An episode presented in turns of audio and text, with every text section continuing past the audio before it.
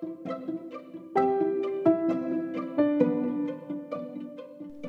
guys, and welcome to another episode of my podcast, A Dose of Danny. Today's episode is all about growing up Asian in Australia. One of my best friends and I decided it would be really interesting to record and talk about an episode just about our experiences growing up in Australia but having an Asian background.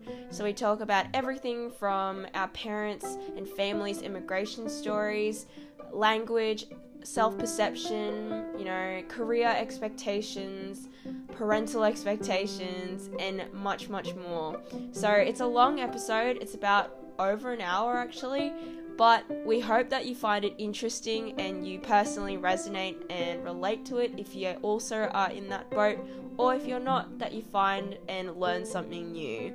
We recorded inside a library room at SLQ, so it's a little bit echoey and the audio is a little bit different to uh, the previous episodes that I have done, but I hope you don't mind too much. So let's jump right on in.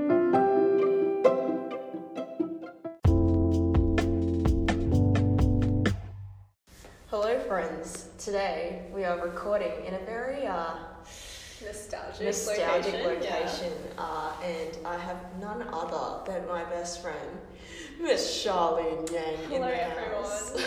This is So- quite an interesting experience. First Yeah. podcast ever. Definitely, um, but SLQ would not be SLQ if we didn't have Charlene and Danny together. Don't you reckon? I think so. Dynamic duo. This Definitely. is where we spent a lot of our afternoons for Oh five years. Many afternoons. Um, it is actually a, quite a beautiful day in Brisbane today. We are overlooking uh, like a really nice view of the city. Uh, got two CityCats passing by. Uh, if you don't know what they are, they are fairies. They're fairies. Fairies, Yeah, I would say um, they're boats. Yeah. Yeah. Uh, along the absolutely disgusting yeah, the river is not nice smelling at the all. The brown river. Um, and you have we have a lot of passing traffic, um, and see the is that, that's the Victoria Bridge, right? Yeah, that's the Victoria Bridge, and the sky's kind of clearing up. We've had a lot of bushfires recently Yeah. that really created a lot of smog. Smog and smoke, and I really smelt it on what day was that? Tuesday morning. Yeah. It was really bad. It was yeah, there were um like over eighty fires in Queensland that day. Oh my god. so yeah, crazy. like really big ones in Sunshine Coast and Gold Coast, and stuff Yeah. like that. Yeah, it's pretty nasty. But uh, today, uh, the topic that we're going to be talking about is Australian-born Asians because we are exactly that. Um, especially with the kind of explosion of uh, like Asian representation in the media, American Asians, Australian Asians. Yeah, have you seen all those movies that are coming out lately? So it's Crazy Rich. Asians. I recently watched The Farewell, Farewell. Um, all those movies and obviously subtle Asian traits on Facebook. um, it's been super exciting and an interesting time to be, I guess, An Asian an Asian in a Western country. in a Western yeah. country. Um, so that's exactly what we're going to be talking about today. Kind of uh, delving into our identity portfolios. That's the kind of term that I really wanted to, I don't know, bring forth. Um, so to begin, I'll just introduce like our kind of background. So I'm an ABK, so an Australian-born Korean. And what are you? Oh, I'm an ABC. Mm. Pretty typical. So Australian born Chinese. Yeah. So my mum's side is pretty much all from mainland China, and I think I'm not really sure about my dad, but I think we have relatives in Hong Kong, so it's a bit blurry Mm, there. yeah. But I identify as Chinese. So. Yeah. So the first kind of thing I wanted to ask Charlene is like your immigration story. So like why or when did your parents or if it's grandparents um, decide to come to Australia? Like um, that kind of story because I realize everyone has a very different reason for immigrating to a different country um, and just amongst like my friends it, differs there's similarities definitely but um, yeah would love to hear Yeah, about very interesting. Um, so my dad came to Australia first, so I think he actually studied a bit here in 1990. So that was quite a while ago. And then my mum didn't come to Australia till 1999. So it was Oh. actually a really big gap there. So she pretty much had you right after she Yeah, came. right after she came. So I'm, I'm born in Australia, so I'm a first generation Yeah. immigrant child. Yeah. Um, my dad, I think he left China to just seek a better life because he's quite ambitious. So Mm. coming to Australia, there was a lot to, lot to grow with, and different just a new environment. Yeah, different opportunities, and I just think he didn't want to settle.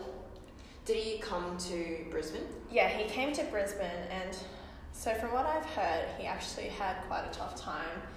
He was all by himself, working long hours, and I think he managed to save a lot after a few years to actually buy a piece of land. Mm. So that's the house that we live on now. So he built the house after he bought the land. right. Yeah. That's really really. Smart. Yeah, and like, so my mum didn't come down till after, like, I guess he had established sort of. So they were already like married. Yeah, they had my sister in 1990. That's right. Yeah, Cool. so my sister and I are 10 years apart, which is quite unique, I guess, because we weren't really like living together until Mm. like yeah. So I think we, I don't know, we have a really good relationship now, but younger it was really not good. Yeah, and it, it's also like a very different start to your like upbringing. Like Yeah, I think it would have been yeah. really hard on her because yeah, adjusting. she's yeah. yeah. So she actually she came to Australia when she was in grade three.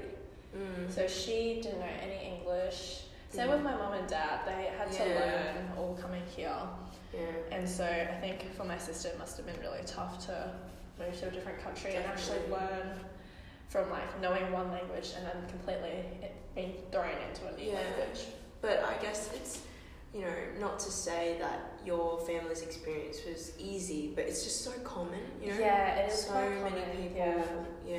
but it's- moving complete, completely. So I think I actually Yeah. got it easier because I grew up like, Yeah. learning with it instead Yeah. of being thrown halfway through my childhood into a new environment.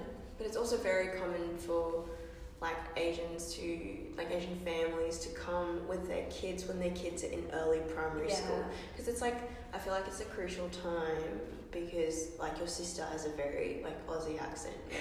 Um, yeah.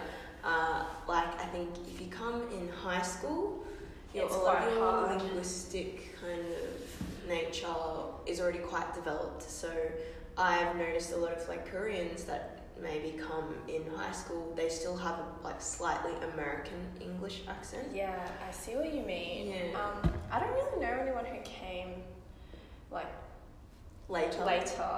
Mm. I just know people who came in quite early, like really young, like two or three. Yeah. So that you don't even realise that they were born, in another country. Yeah, fair enough.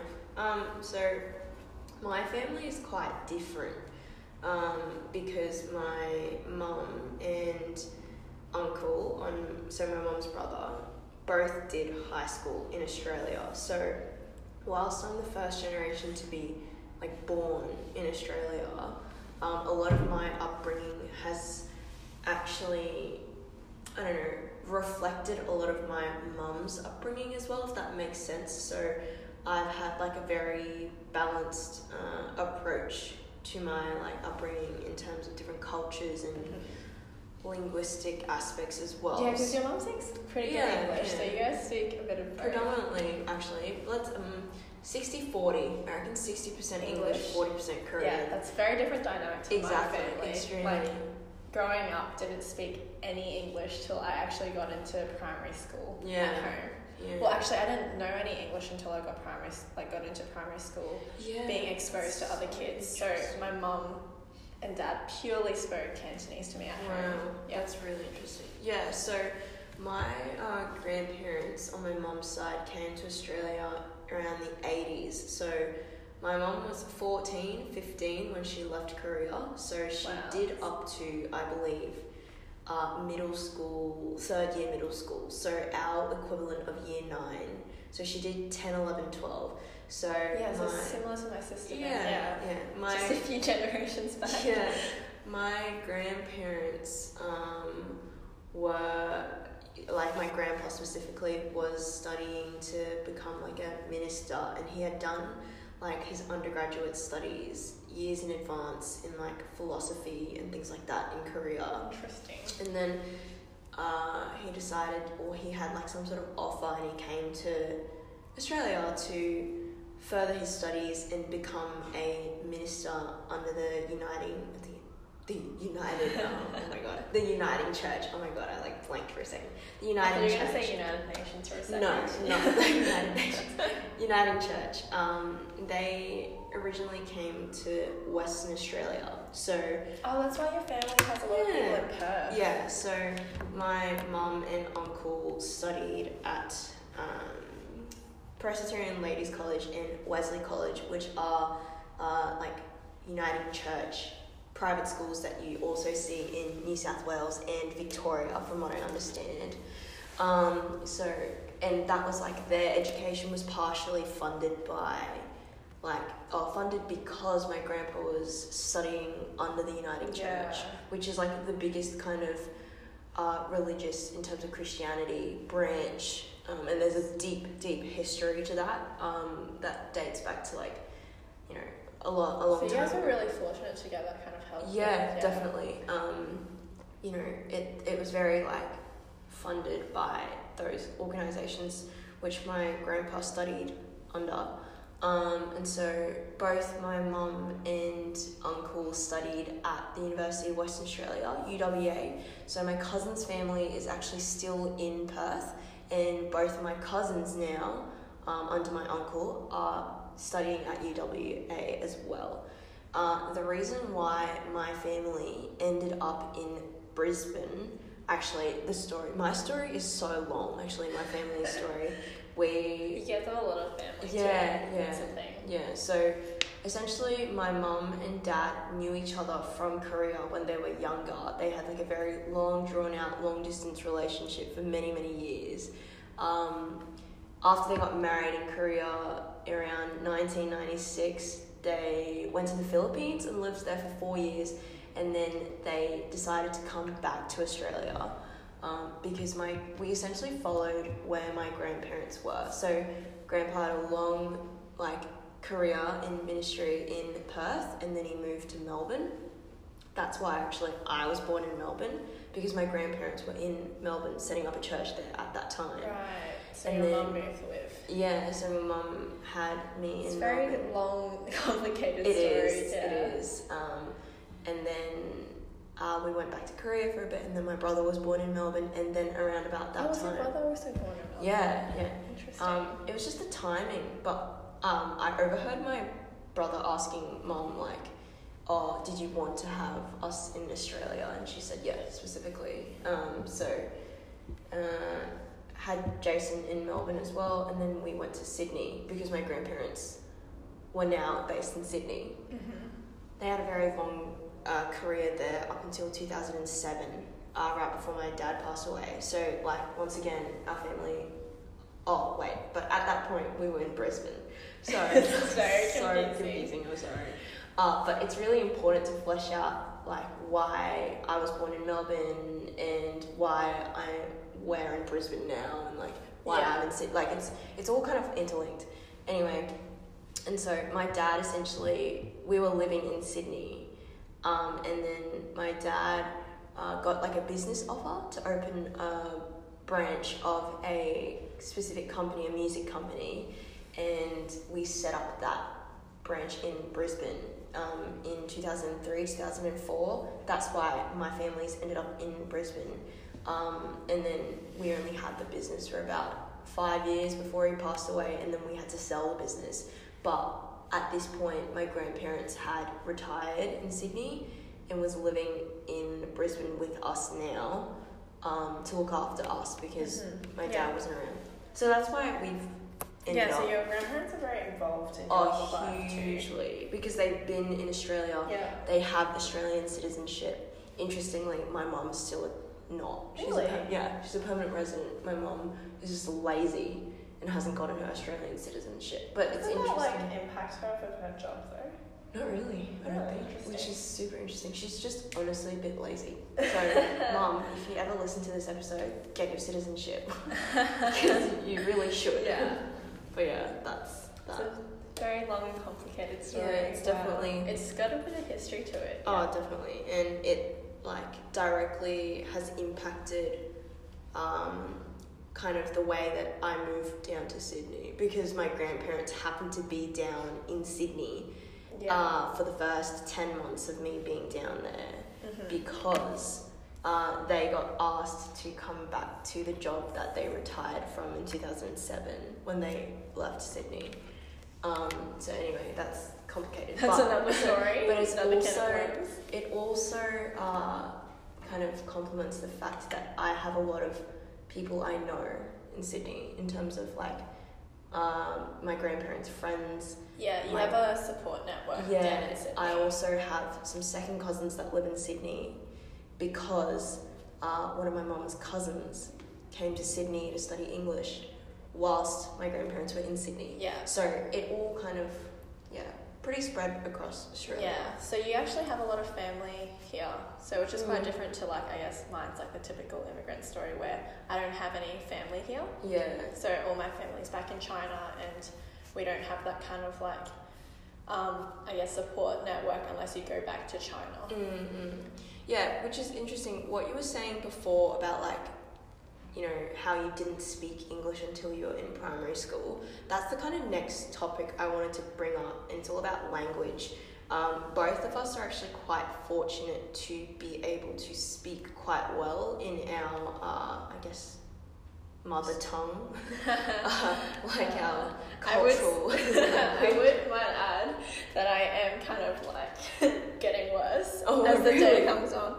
I think so. Can you feel it? I can feel it because it's more like now it's shifted to speaking like, and I'm also not as at home as much, so True. I don't speak as much Cantonese as I used to. Yeah, And- yeah. Just to add, Charlene is one of those cases that speak Mando and Canto, Yes. which is really, really, really cool. So yeah, why did that come to be? How do you know how to speak Mando and Canto? Oh, my mum. So my family speaks all Cantonese, Mm. and my mum sent me to Chinese school when I was like uh, six or six or 7 Mhm. to go and learn Mandarin because it's the national language. Yeah, And it's more commonly spoken, and so she thought that it would be beneficial for me, Yeah, which is actually, which I think is amazing. Thanks, mom. I hated it when it was happening, but I'm very thankful now. But uh, which do you speak more? Which are you more comfortable with? Uh, definitely? Cantonese. Yeah. Like, I can speak Mandarin if I'm put into the situation, but I don't really use it that much, so Yeah, I don't really- don't speak it with. yeah, so I definitely speak Cantonese more. I watch Cantonese dramas. Oh, like Hong Kong, yeah, I watch a lot of Hong Kong dramas. Why did I not know this? Oh, because it's it's a secret obsession. Oh, well, well, I guess your Netflix like obsession. No, but there isn't any Cantonese like Hong Kong dramas on Netflix. No, no, no, that's not what I, I was rather saying. Like, you're so obsessed with Netflix as Right. it is. You watch so much TV. I know it's Like, it's a bit TV of a shows problem. I already like. I only think about you and Netflix. Yeah, but, but no, I do um, speak Cantonese a lot more often, and I'm more Mhm. comfortable in that. And just, I feel like I have more friends who speak Cantonese as well, like Shannon. Shannon. Yeah, Shannon's. We have a bit of a giggle yeah, sometimes. I know. It's like on Subtle Asian Traits, anything remotely Cantonese pops up. It's like. Literally. Oh. yeah, and I speak Cantonese like to my sister sometimes, but Mm. not very often. Right. But, Interesting. yeah, I would say that. I would say that though I am more competent in Cantonese than some people I know Mm. who speak Cantonese. Mm. So I, well, I think it was because I watched a lot of TV shows growing up too. They were also in Cantonese. That actually gave me that vocabulary. And did you have like uh, good relationships with perhaps your grandparents when you went back? Yeah. So I think to speak Cantonese because I know that. I only speak Cantonese to my grandparents Exactly, and yeah. stuff too. Yeah. Yeah. So when I go over, we purely speak in Cantonese. I don't know any English, so yeah. if I didn't speak Cantonese, I would not be No, able to no communicate with them.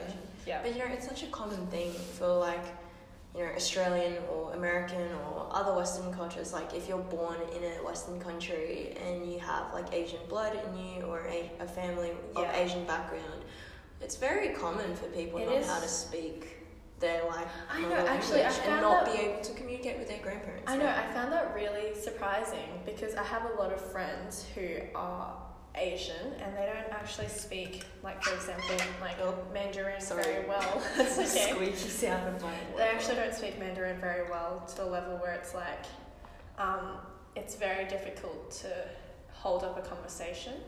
Yeah. Like it's more like you can say short commands like in a household like food, could Yeah, this or, like or understand, but s- not speak, be able to speak. speak yeah. in English. Yeah. Which I find quite interesting because I think that's like how they were brought up because their parents obviously knew English to an extent where they were able to actually speak English to the Mm. kids Mm. and like actually cultivate that environment to allow their kids to speak English.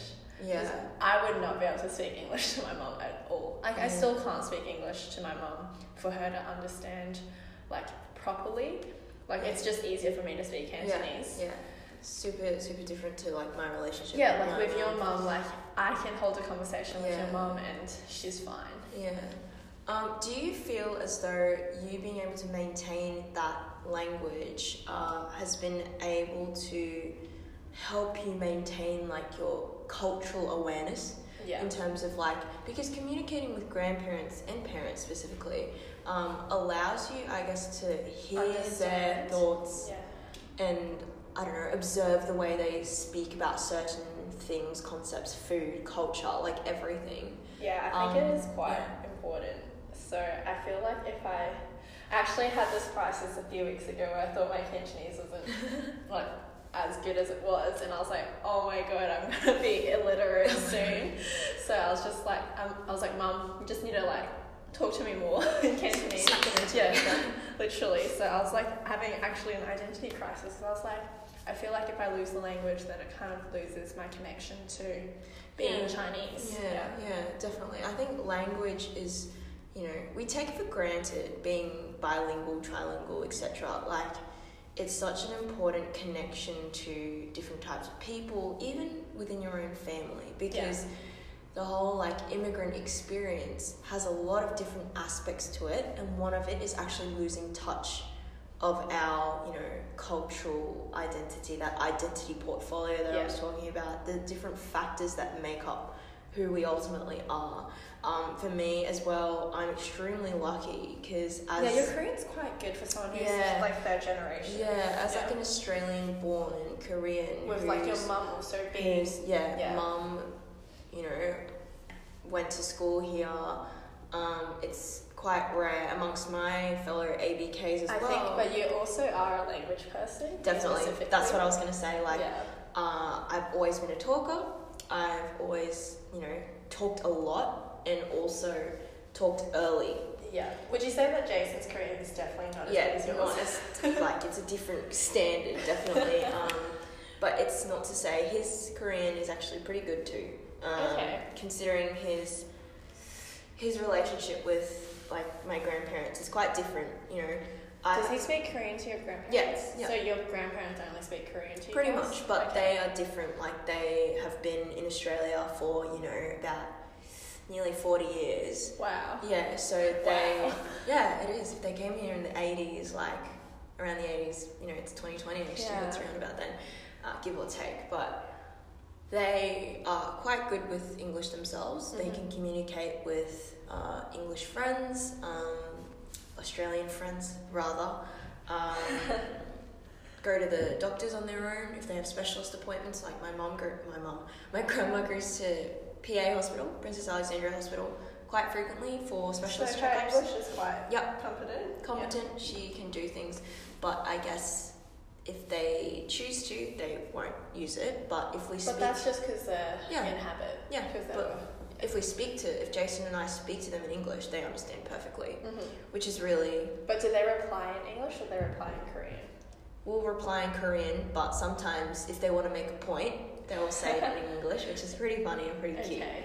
Um, I see, I see. But yeah, I also went to Korean school for Yeah. you know four years. I'm not actually sure if that's correct, but let's say four years.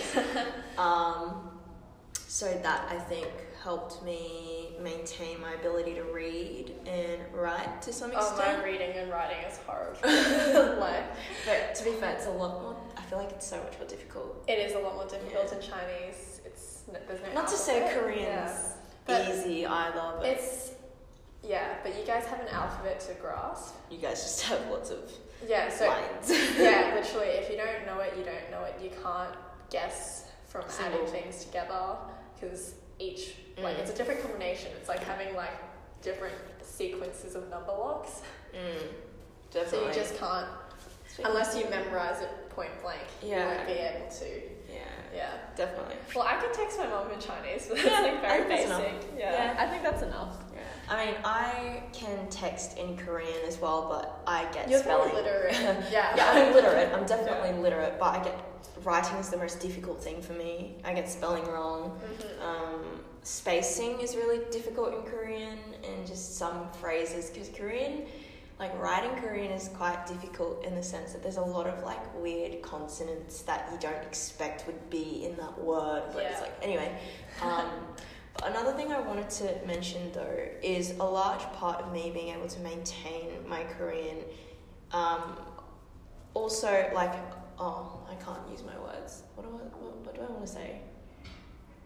Added to the fact that I have a good relationship with my grandparents, uh, a big part has also been just our family going to a Korean church. Yeah. So you actually get exposed to. Yeah, like talking to different elders, talking to different parents, being Yeah, in because an- it's all Korean. yeah, being in an environment where you're singing, learning, reading in Korean, surrounded by a lot of people that perhaps are straight from Korea. Um, so that's been really constructive in me maintaining my language, uh, like reading the Bible in Korean. Really? Yeah, things like that. All intense. very, very uh, Yeah. important.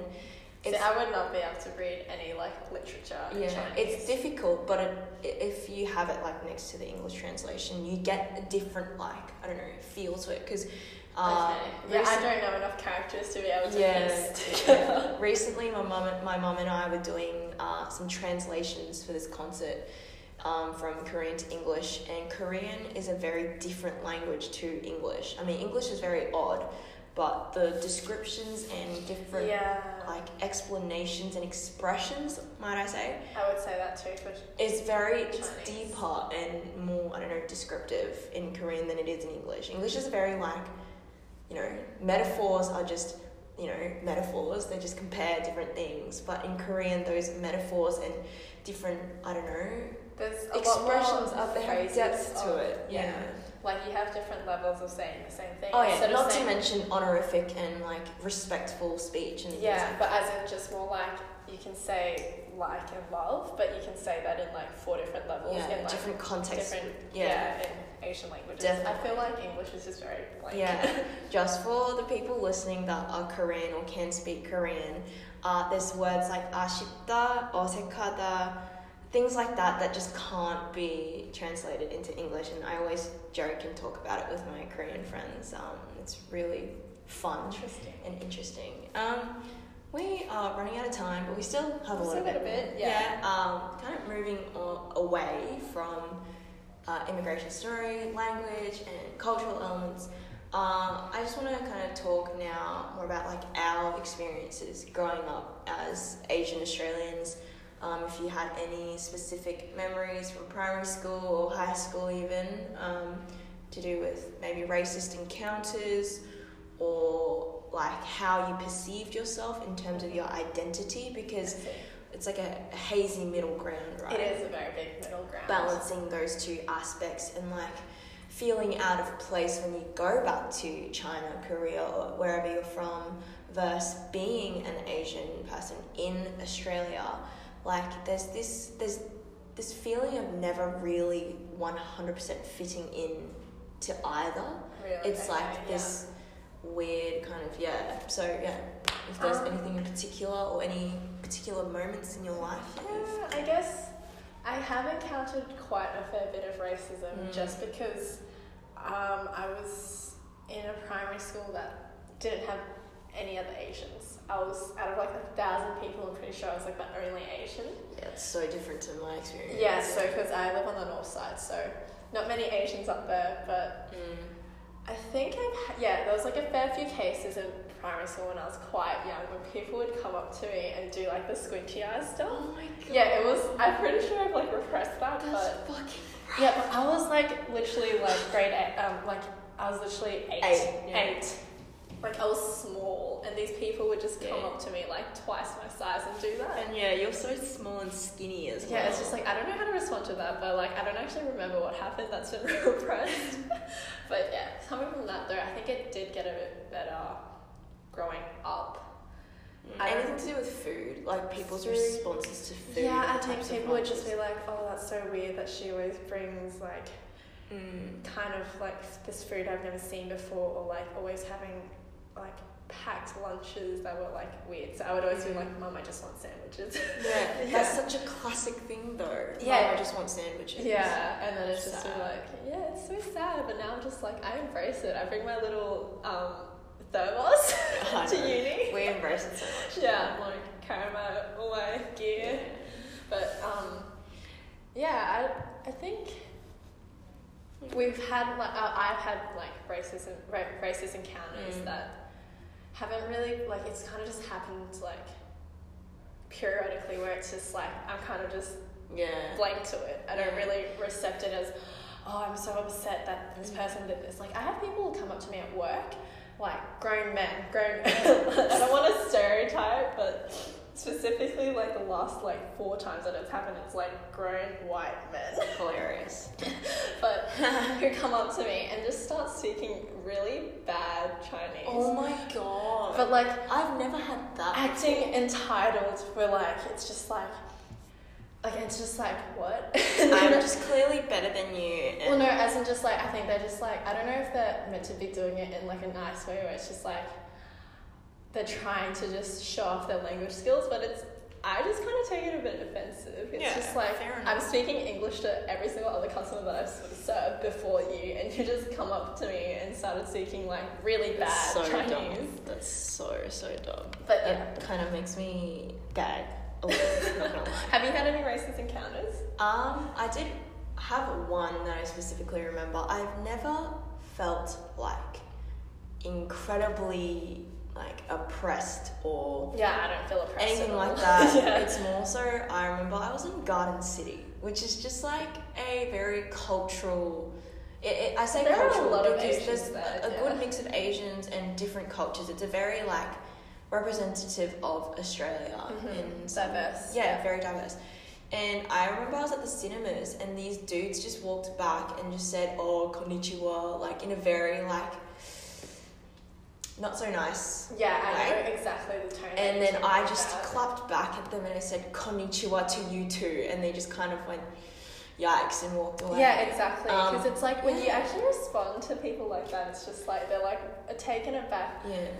By you being offended by it. It's like, what do you expect when you say something like that? Because what I find is interesting is that there's no double standard with like, if I was walking to a supermarket and I saw that there was um, a person working and maybe they have one characteristic that I think makes them French, and I just go up to them and be like, Oh, we be bugging. yeah, literally, literally. It's like people don't do that, right? So why is there such a Yeah, like? but it's it's because uh, this gets very like political and you know talk, gets a little bit more spicy, but Yeah. it's just this constant underlying Uh, but why do people think it's okay? of like this supremeness of being white and like that is very systematic. There's a lot of history and different aspects of that. So well, we I just find it like such Yeah, a hilarious funny. double standard because and, it's just like you it doesn't happen to any other culture. Like you don't go up to like Scottish people and be like, "Hey, like Yeah. I love doing Yeah. blowing bagpipes and stuff or whatever." I think also um, it's what we're like restricted to what we know because of the people and the environments that we're in. Like, you know, if we go to America where there's a big history of a lot of black Americans, Mm-hmm. African Americans being, you know, systematically oppressed, they will have different They opinions and like it, it's it's, it's a, like race is a construct as well so that opens actually up a whole other can of worms um, and us feeling you know oppressed and being to be fair, I don't really feel oppressed, but yeah in, in more so in small ways um, that's just one experience Yeah. of our like people um, I do I do have like this bit of a paranoia though sometimes when I'm not with my mum because I know she's a bit oblivious. She kind of Mm. like doesn't really care, but I feel like she must get a lot of racist remarks that yeah I don't witness, and I that kind of makes me kind of upset because my Definitely. mum doesn't isn't receptive to it, so she doesn't even realize that people are being It's racist to her. sad. Yeah, it is quite sad. Like, um, I can see like sometimes when I'm in the car with her, and like people's just the way that yeah, they the people at that they react to her, I'm just like, oh mum, did you see that? And she's like, what? what are you talking about And then I'm just like, oh, okay. And she's just like, oh, it doesn't matter. I'm just doing my own thing. Like, as long as I'm sticking to myself, like, I'm not in anyone's way. It's just like. Yeah like, it, like, it makes me quite upset that, like, my mum doesn't really perceive it. It's but honestly quite amazing. Like honestly, shout out and kudos to all the people like before us that dealt with yeah. you know more intense forms of racism. And I'm sure like I know one particular story that my grandpa's told me, which is actually quite funny. Um, but I'm sure that there would have been multiple instances in the 80s in Australia, in Yeah. Western Australia, Particularly. yeah, where they experienced that. In I'm sure my mum said. Well, you must have that in Sydney because I hear a lot of people saying, "Oh, Sydney's just full of Asians now. Like they're taking over like Australia." Like I hear those comments, and I'm just like, If you're in the, Yeah. like where I live currently is a lot like Sunnybank in Mhm. Brisbane, but I still feel quite out of place because I look like everyone else, but it's culturally quite different. Um, like Chinese and Korean culture can be quite different in Yeah. some definitely. aspects, so I feel out of place. And there's also a lot of there's a big Arabic kind of culture, um, Arab culture, sorry, I should say, around the surrounding neighborhoods in Hurstville as well. So it gets quite of an interesting clash between those two cultures. Um, but Sydney's very, you know, has pockets and bubbles. Yeah, Sydney's like as soon as you travel up north, you will have very limited diversity. But honestly, like once again, there's just so much we can talk about with these topics. It's quite crazy. But I think it is quite different though because we went to a high school that was Oh, predominantly A hundred Asian. percent.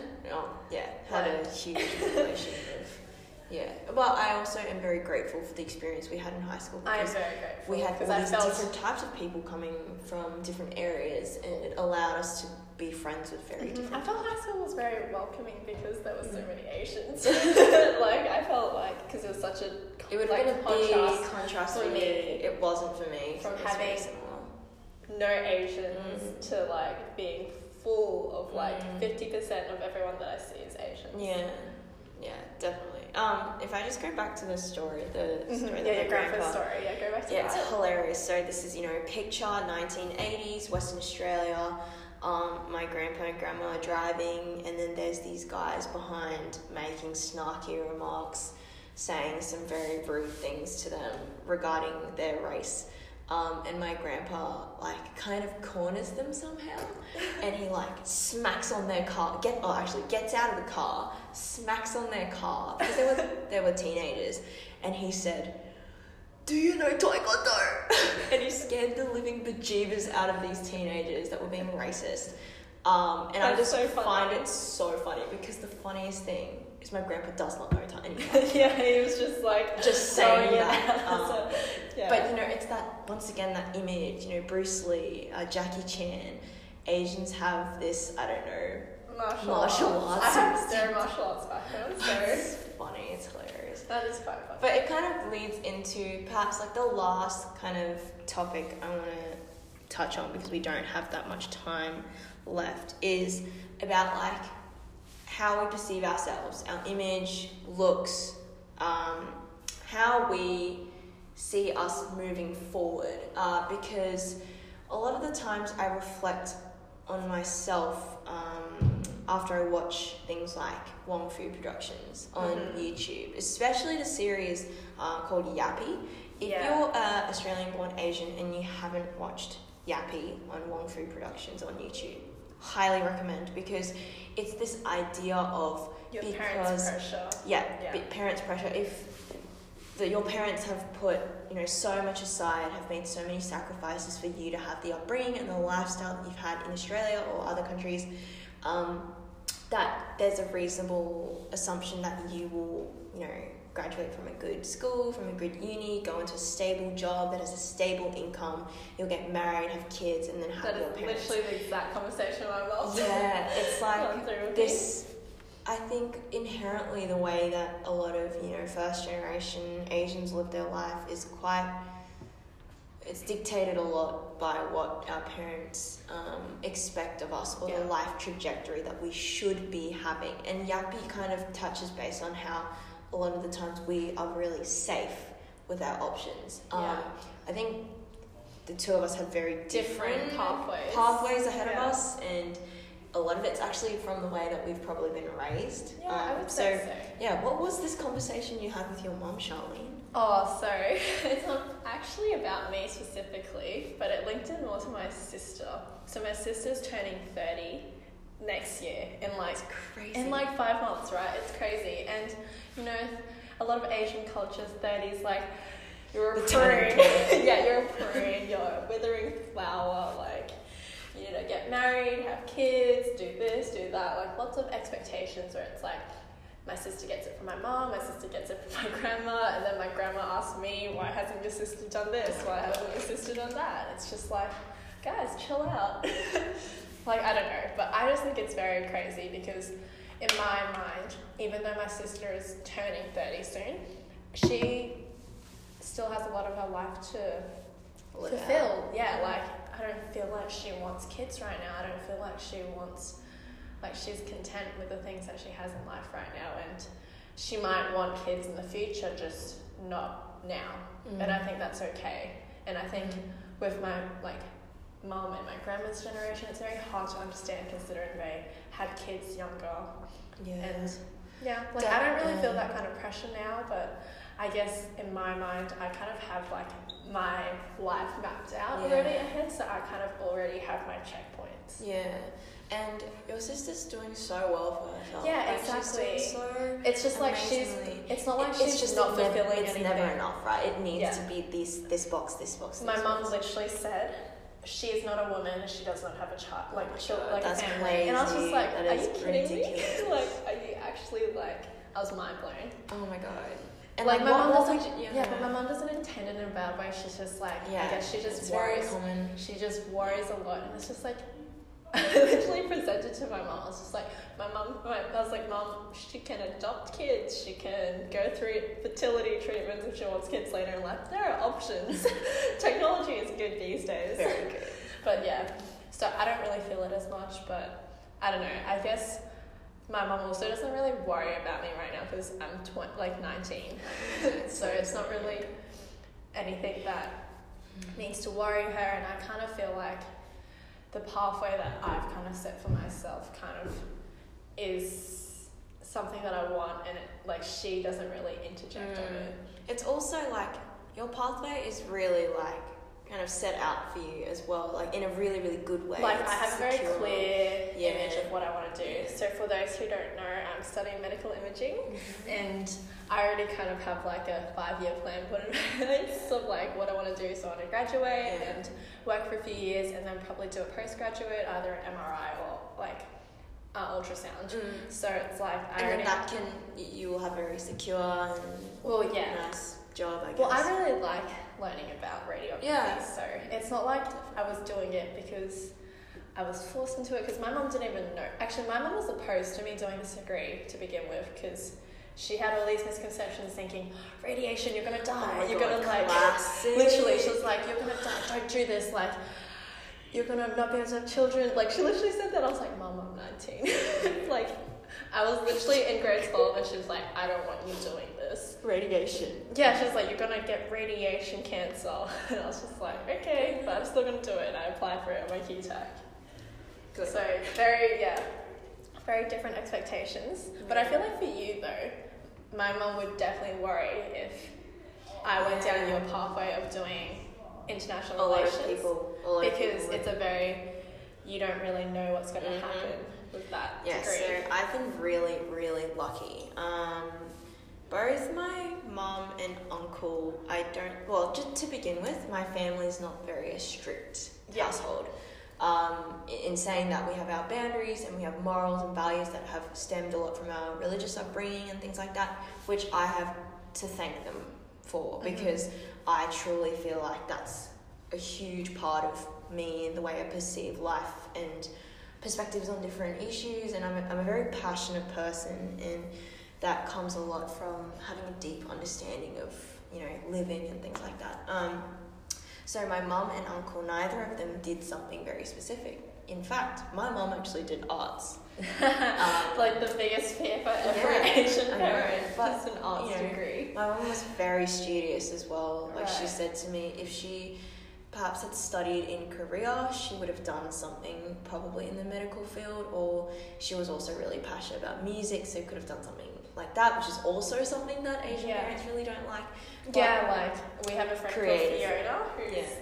done just doing music. music. and she's doing very well for herself, like amazingly. But it was really confusing for her when she yeah, she was very conflicted. tossing up different Yeah. options. Yeah, it's a very common thing, and um, so yeah, to not follow your passions Yeah. and to go for something Yeah, that's safe. safer.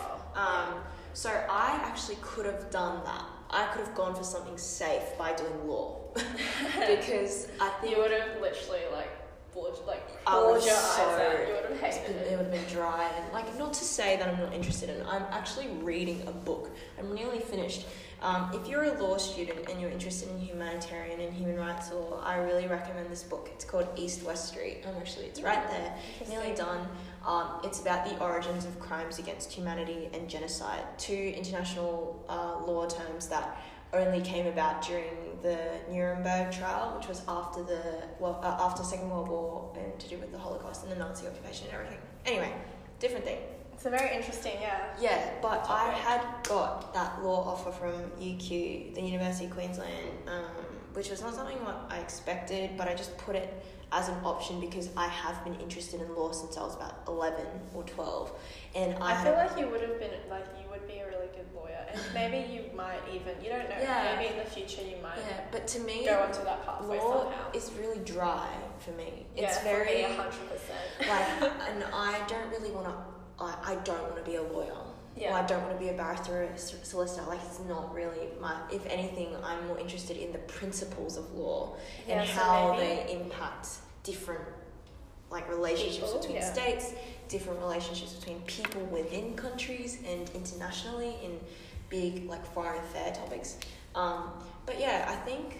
Uh, not to like my mom has always been extremely supportive Your mum has been yeah, really whatever pathway I wanted to take. If I said I wanted to do music, she would have been actually probably been happier because it's something she regrets not doing more of. So Um, she's vicariously living through you. Yeah, literally.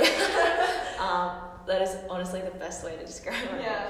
Your mum is Um, so funny, but she's such a like she's so like cute and cuddly. but, Yeah, like, she is. Yeah, but she's don't a really smart lady. She's very smart and Yeah. she's very like your relationship with your mum is very admirable. Like you guys Thanks, yeah. Have such a She's good my best friend, honestly. I know it's so cute. Like you guys have such a good connection where it's like she's so supportive in you and Yeah. when you do. It's but it's actually been the opposite effect for me. If anything, I've been I've had a lot of doubts and worries about my career, uh, especially throughout the beginning of this year as I was starting my second year of uni. So I study international studies at UNSW, uh, University of New South Wales, and you know there've there've been times where I'm like, this is really vague stuff. Like I don't know where I'm going with this. But if anything, I feel a little bit more Have you actually talked to people who've graduated from this yeah. degree? So this year specifically, I was involved in running like a careers event and spoke to a lot of industry professionals in specifically the development field. Um, So, what kind of pathways are available? there's there's honestly so many. Like it's not the thing that I guess Asian parents would be worried See, it worries me that, Yeah. that you don't Well, have it- it- like it can be- alternative options. Yeah, but it's anything to do with academia, research. Yeah, Uh, I've been brainwashed by my mom, obviously. research, or going into an NGO or working for a private company or a governmental uh, in the government governmental sector. Mm-hmm. Um, I'm personally very interested in research, so I want to keep studying. I want to. I, I think it's also what kind of research would that be though? it's Because it's obviously very different to health research that I Oh, yeah, usually typically it's- align research with. Um, development is a social science, but it's also like very practical thing as well. Like development could be in education, in health, in in social issues, in uh, like more human rights areas. Like it's a very broad topic. The thing that has given me more reassurance is I'm starting to narrow down the areas of specific want? interest that I Yeah. have, um, and that's where Can you list a few of those that you yeah. So I really be interested in? because of the job I do, I'm really interested in education, really Mhm. interested in uh, like mental health. So I'm really interested in psychology and neuroscience. So combining like trauma and mental health with a positive, you know, development in young kids, things like that in war-torn areas or in very difficult areas, um, things like that. They're very intense topics, Yeah. but if anything, throughout the opportunities I've had this year to explore uh, my different interests, it gives me more, I don't know, grounded feeling that I have some sort of place I'm aiming to go. In saying that, I'm still not sure, but the biggest thing is I'm passionate and I'm realistic. So I know. And I think you'll find yeah, you I'll find something, and there's Yeah. so many things that probably haven't even been explored yet. exactly Um, because it's so- such a diverse. Yeah, but to kind of like go back onto the whole law thing, um, it's not to say that my family hasn't made remarks to me about safer pathways. Um, What do your grandparents think? My grandparents are actually incredibly supportive, which is really lucky. But I think my grandpa had always an underlying aspiration for me to do law. Um, yeah. Okay. Like when that offer came, my mom said, "Why don't you stay in Brisbane and just do law? It's such a good opportunity." Because it's just you know one of those things where it's like, oh, I go to law school or I study law. It's I don't actually. I don't know what the job prospect of law is. Yeah, exactly. It's not exactly. That It's good. funny. It's just traditionally. I've heard that Safe. you actually don't get employed Yeah. that well I would going so. to. I already thought of that, and I didn't want to be a lawyer. I don't Yeah. want to be a lawyer, so it's like, why, why do it? If I want to, if I'm still interested in a couple of years' time, I could always pick it up and study again. Exactly. So I just, and it's interesting because my cousin in Perth, she's studying law, which is you know, but she wants to do that, She and she wants to do combines it. She has a double degree, so yeah. But uh, more so, I think it was because in year 11, I had a brief period of time where I was interested in medical things. So, not specifically to do with medicine, but I've always been very interested in the health sector. Yeah, health is very interesting. Yeah, because I did, you know, bio in year 10. I liked chemistry, even though it was really difficult. I enjoyed it, right? Um, and I also had some personal circumstances where I had to go to, um, it's no longer called Lady Cilento, but the Yeah, Children's the Hospital. children's hospital. Yeah, um, right near our school um, for some specialist appointments and that kind of exposure to the hospital environment um, and my general interest in watching documentaries, uh, you know, doing different, you know, assignment tasks. I was always very keen and interested in the human body and biology, Yeah, anatomy, and things like that. Um, so my mum would often say things like, "Oh, Danny, why don't you think of like something really clean and something I don't know that will give you a secure, you know, job?" Because she was, she would always say, you know, for a woman, like going into like a hospital environment and working more stable hours is really Hospital is actually not stable. exactly. hours, though. Yeah, it's a bit crazy. It's but I a also lot of overtime, a lot of night shifts, a lot of Mm. shift work. My mom didn't want me to be a nurse because of that. And I was just like, Mom, the job I'm about to go into is literally the same on call hours. kind of thing. Yeah, you're on call. Like even for me as a radiographer, you're sometimes on call. Like if you get rostered for that, so you get called in like midnight or whatever Mm. if there's not enough people people. So it's crazy. Yeah, it's like if it's busy, like there's a huge accident, Yeah. you'll be called in. Yeah, so I don't like not accept where my mom's coming from. I get where she's coming from. You get her worries. Yeah. yeah, I get those concerns, and especially because like uh, I talk a lot about my best friends to my mom. Like Charlene's doing medical imaging, Diane's doing optometry. I have some other friends in more more conventional pathways, and my mom's always said, you know, oh, if what if you did that? But I think I have so many different characteristics of I don't know. More Apologies. Yeah, we're rudely interrupted. interrupted. Um, so we've switched locations. We're just outside in like a nice little patio area of SLQ.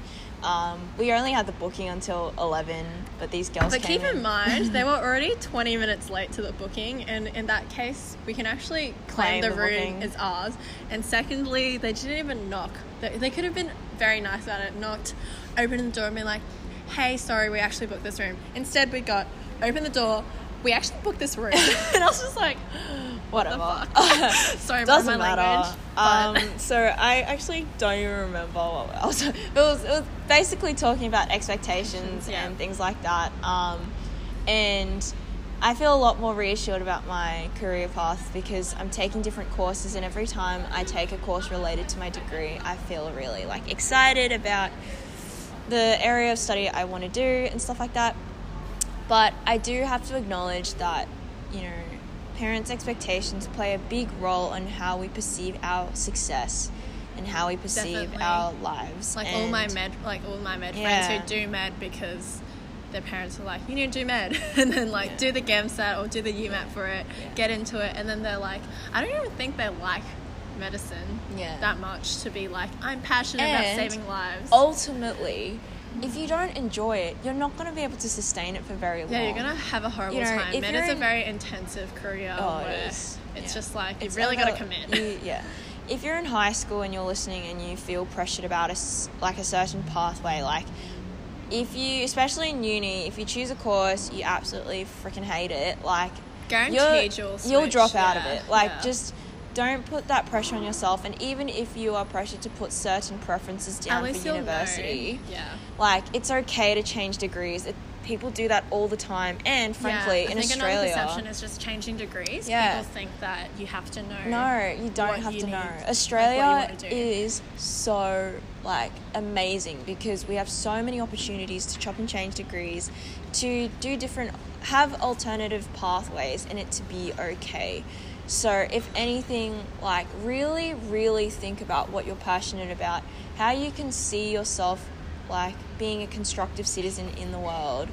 Um, and if that deep. yeah, if that is you know, certain subject area X is something that you really love, try and find a pathway where you can, you know, pursue that as a career or as something that will financially sustain you. Um, but yeah, I try not to think about it too much these days. I just focus on what's to come now and, uh, you know, living in the moment and just being happy with what you have right now and focusing on what you need to do right now whilst having a faint outlook into your future i think is the perfect balance i mean everything's about balance and if you focus too much about what you have to do in the future you really It's won't enjoy yeah. the time and place that you're in right now and vice versa so No, definitely, I think that's very true. That people think what you do now is what's going to be like.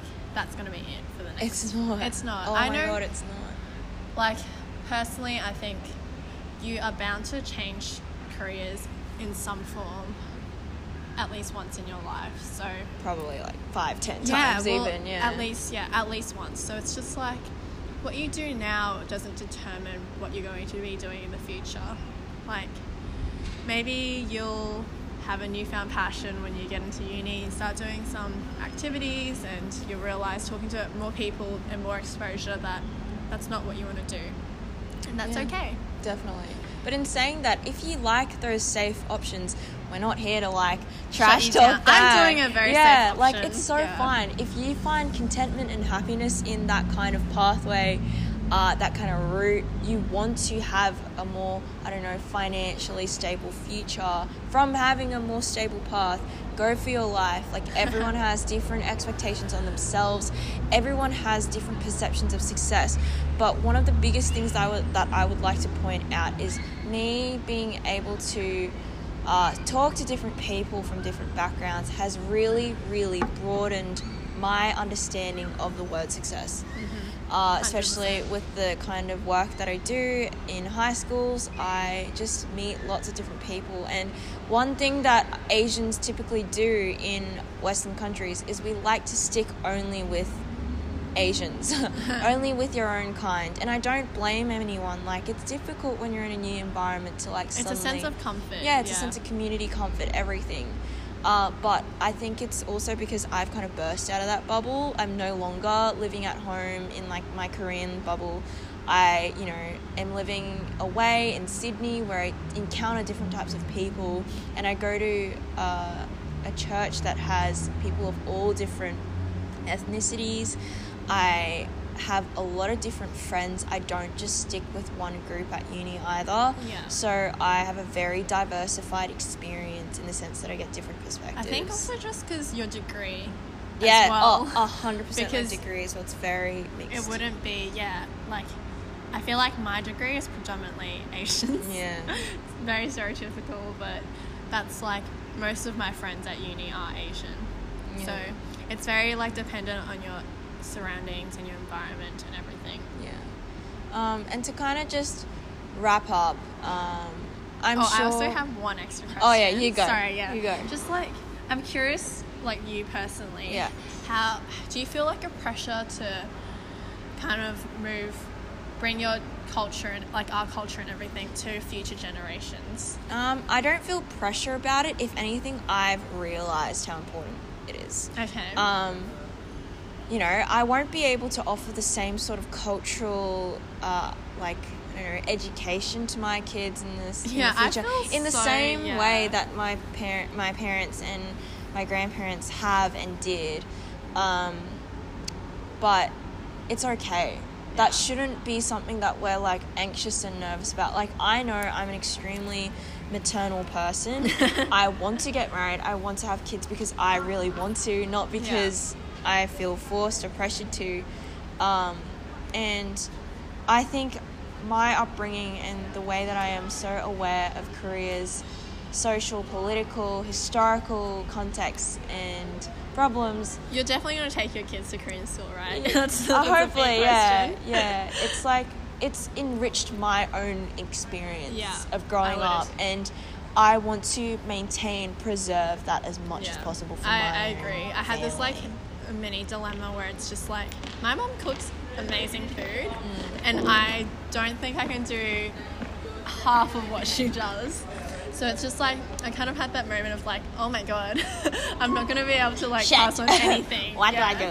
yeah, literally, it's just like, how do we kind of bring forth that culture in terms of food and like language? I think it's a lot to do with um, attitude, though. yeah, it is. Like being okay that it's not going to be the same, but Yeah. trying our absolute best to have conversations and openly talk about.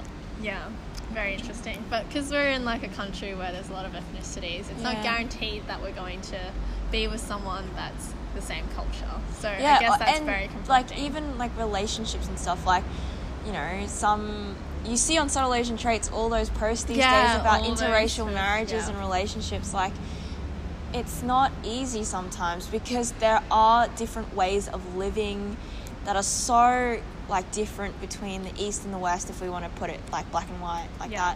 that um and you know i've had this conversation with my mum before like she still would prefer me to get married to a korean person and i have never never fancied a korean person pretty much in my life so um yeah. i don't know Not how going to pull out any Yeah. open a can of worms. Yeah, I see yeah. why. but I don't know. I just said to my mom, like, mom, just be chill about it. Like, yeah. who I who I end up with is who I end up with. Like, it's I'm Very so like open to it and this, and even like uh, the older pastor at my church. He is. Didn't know- he ask you, oh, like, when are you gonna get a boyfriend? Oh no no not not him not, Not him, him. but he once did like a sermon at our church. He himself is married to an Australian woman. Ah. And he's like eight in his like mid 80s. And so that would have been a hugely taboo thing back then. back in- and he's yeah. actually told like our mom's generation and our grandparents' generation to be like okay with the fact that our generation may end because up he with still has a very like big Korean culture. Yeah, oh. Like he yeah definitely um, but it's like okay just just accept. just be fine Accept and guys it's on. fine like yeah wow um, the final topic that um, i want to wrap up with is you know just our everyday lives and the expectations or the different pressures we feel in terms of different friends and relationships we have um, i guess that kind of like ties in nicely with what i just talked about but um, there's this concept that I encounter quite a lot. Um, it's like if you only have white friends, you're whitewashed. If you only have Asian friends, you're too Asian. Like, there's no win in our situation a lot of the times. But Yeah. to everyone out there that's listening who has Asian background, um, like, like, I think it's fine. just be friends be- with who yeah. you want to be friends with. You obviously connect with those people because of a personality. Yeah.